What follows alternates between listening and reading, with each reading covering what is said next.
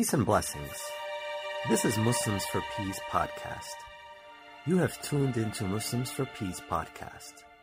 Please subscribe to our channel. So the Prophet ﷺ would consult in all matters. Even in, in, in warfare, by the way. Even in, battle, in matters of the battles and warfare, the Prophet would consult. There's a hadith in the book of Kafi that states كان رسول الله صلى الله عليه وآله إذا أراد الحرب دعا نساءه فاستشارهم If the Prophet wanted to go to battle, he'd call on his wives. What do they know about warfare?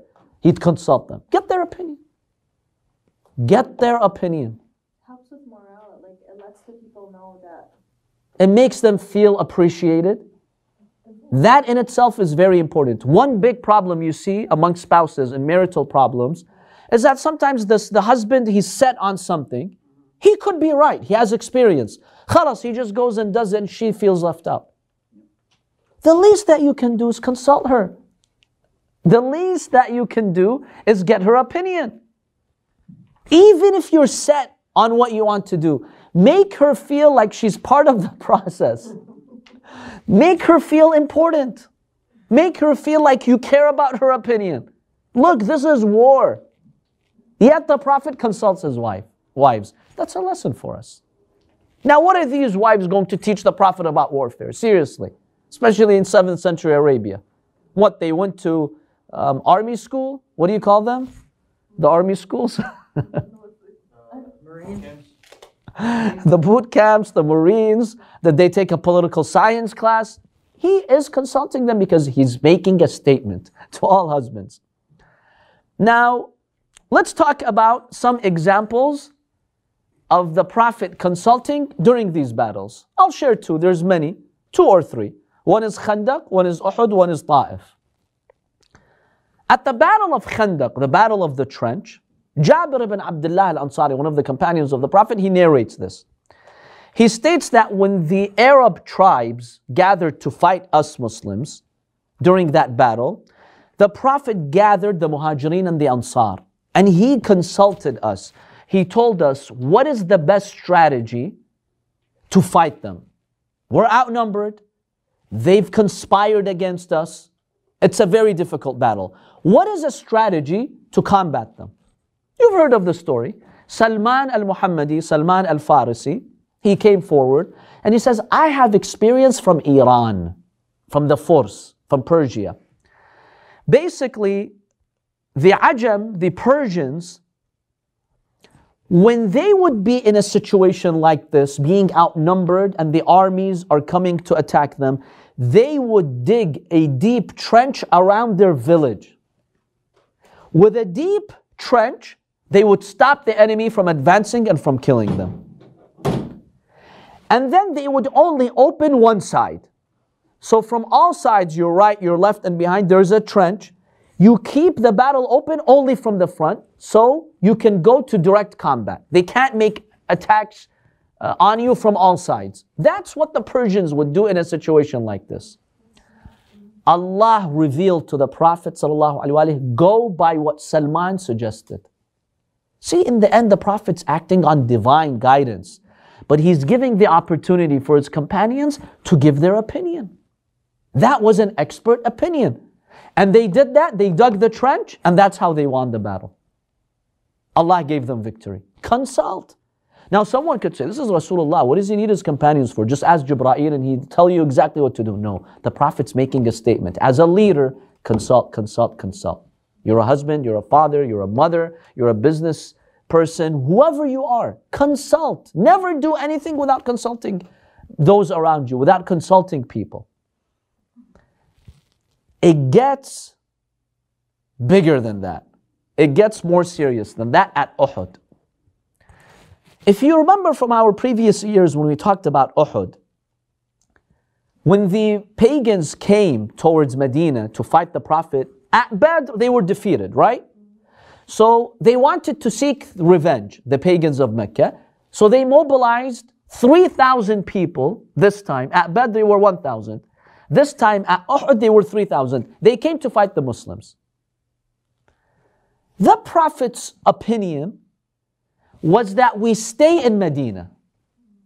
They will enter Medina to attack us, we'll repel them. We won't let them in, we'll kill them, we'll achieve victory. And he had a strategy to do that. But then he consulted, listen to this, this is very critical. Then he consulted his companions. What do you guys think? His companions generally told him, No, Ya Rasulullah. We don't think it's a good idea to stay in Medina because they'll enter our alleyways, maybe they'll destroy our homes, maybe they'll reach our women and children. It's too risky. Let's go outside by the mountain of Uhud. Let's have the battle outside of Medina, not inside. And remember, back then, Medina was a small village. So today, Uhud is part of the suburbs of Medina, but not back then. It was outside of Medina. The Prophet told them, it's not a good idea. It's better if we stay here. Our chances for victory are greater and chances of defeat are less. They said, no. If you're asking us for our opinion, let's go outside to Uhud. The Prophet says, I don't think it's a good idea, but if you, my companions, think so, fine, let's go. They go to Uhud, they get defeated. Many casualties that day. The Prophet's own uncle, say, Hamza, Sayyid that he was killed. They suffered a big blow. Now, there are reasons why they suffered. They disobeyed the Prophet. Remember, we examined that in detail. The companions not only disobeyed the Prophet, they abandoned the Prophet according to the Quran at Uhud. And that was like the main reason why they were defeated. Had they stuck to the Prophet's advice of those 40 men guarding that side of the mountain, they would not have been defeated. They achieved initial victory. But in the end, they were defeated. I have a question for you now. Rasulullah sallallahu alayhi wa who has the highest intellect and he knows everything, he said, I suggest we stay inside Medina and we repel them if they try to enter. They said, no, let's go outside to Uhud. In the end, the Prophet accepted the suggestion of his companions, but the Muslims were defeated. Knowing that, why did this Prophet still go? Because the consequences are serious. Now, had they achieved victory, okay, you could say whether they stayed in Medina or went outside, they would have achieved victory. But now that they were defeated at Uhud, why did the Prophet still make it a point to consult his companions? And this time he went by their word. What's the hikmah? What's the wisdom? We briefly talked about this before, but just to recap. I don't know from before, but I think it's like a mother, like when she gives advice to the kids and then they want to go do things, they, they hold responsible for what they did. They learn from their mistakes. They learn from their mistakes. That's one. Sometimes you just need to teach people the hard way to trust your opinion. Like the casualties. That's, and his uncle was one of them. Yes. So like his uncle went against him? No, no, I'm not saying his uncle. I'm saying the Prophet consulted his companions, and when most of them said, let's leave, he said, okay, let's leave. Not that it was Hamza's um, push to go out there. Yeah, but knowing that, like his uncle said, Yeah, the Prophet knew there would be casualties, but he still made that sacrifice. Why? One answer is because consultation is so critical, it outweighs the casualties. Can you imagine? Sometimes you know that if you consult in this matter, there will be some negative consequences, but you're trying to teach others, you must consult. You must consult. Because more often than not, it's safer, it's better, you get good results. Yeah, sometimes there are setbacks, sure, but it's still worth the risk. It's still worth the sacrifice because you're making a historical statement. Consult those around you. And my dear brothers and sisters, the disaster of the Muslim Ummah since the Umayyads and the Abbasids and the Aramids and until today, where's the consultation? Evil dictators, selfish, they only care about their vision and what they see. Did, did, did they really consult their society, their people, those around them? No. The West did that. They do a lot more consultation than the Muslims do. That's why they're successful. The Prophet wanted Muslims to be better than where the West is today. And you can only achieve that through consultation. So the Prophet's willing to have casualties at Uhud to make this point. Yet the Muslims, unfortunately, they abandoned the message of the Prophet. Isn't that hurtful to the message of the Prophet? The Prophet's telling you, O Muslims, at Uhud, for the sake of consultation, I left my hometown. We went to that place, we suffered casualties, my uncle got killed. So you learn, but we don't learn. Isn't that sad? Look at the history of the Muslims. Where, where's the role of consultation? Consulting their people, their citizens, the experts in their, in their community. Who, who consults in these countries? Seriously. They may have two fake advisors around them who just feed them wrong information. Consult, consult. They were so lucky to be like at the time of the Prophet, and I feel like they didn't really appreciate it. No, Some of them. no, the companions did not appreciate this. The Prophet's giving them this opportunity. And he's the best of God's creation. And his intellect is 99.99 versus 0.001. Yet he's consulting them. Look at the respect he's giving his companions. But did they really appreciate that? Unfortunately. So the Prophet ﷺ, basically at, the, at, at Uhud, he preferred to stay. But then when his companions, most of them, um, gave their opinion and insisted that it's better to go, the Prophet says, okay, let's go.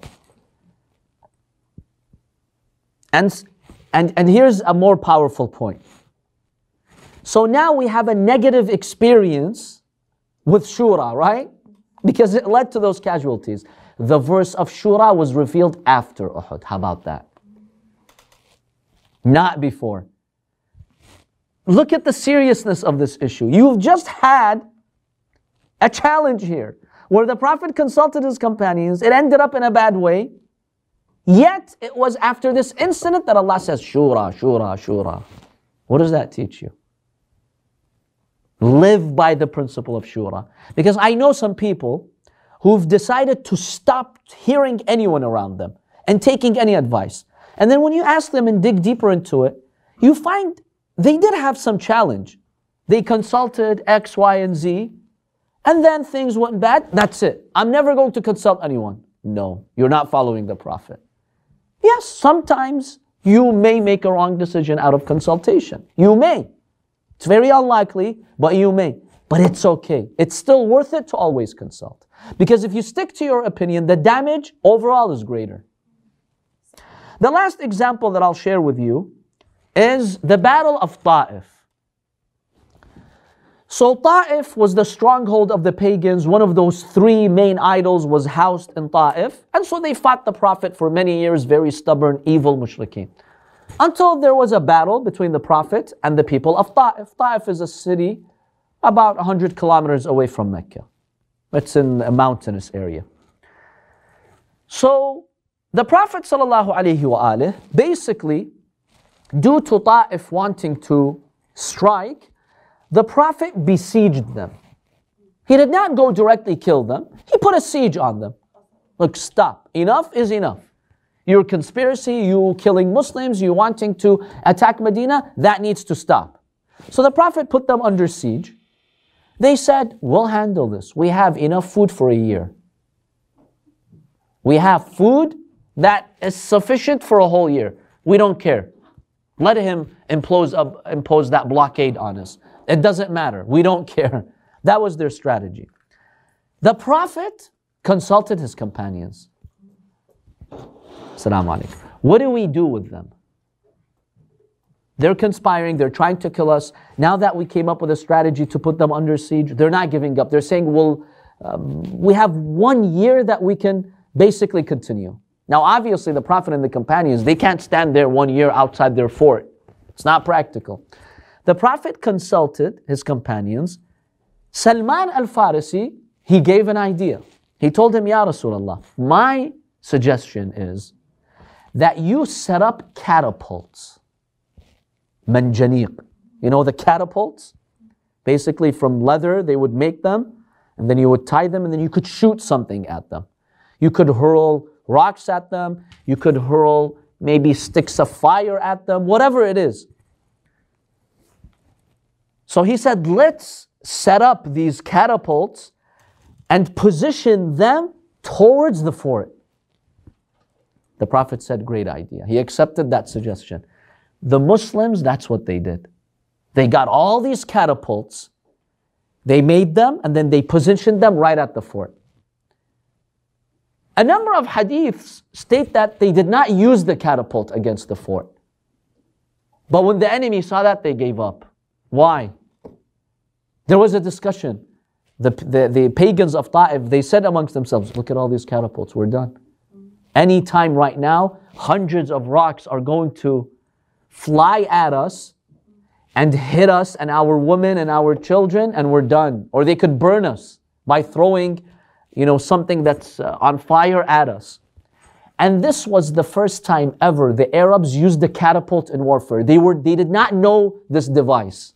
It was not known in Arabia how to make one, how to use one. But Salman, coming from another civilization, the Persian one, he knew about it. So they made it, they positioned it towards the fort, they gave up. So the people of Ta'if, they came to the Prophet, Yallah, forgive us, let's make a deal. and the Prophet made a deal with them. See, that's how the battle was avoided. Consultation, consult. Maybe somebody has a good idea. Don't underestimate your people. Sometimes they have great ideas. Don't put them down. Always encourage them, the youth, the elders, the community members. Come up with your ideas. Don't run things only your own way.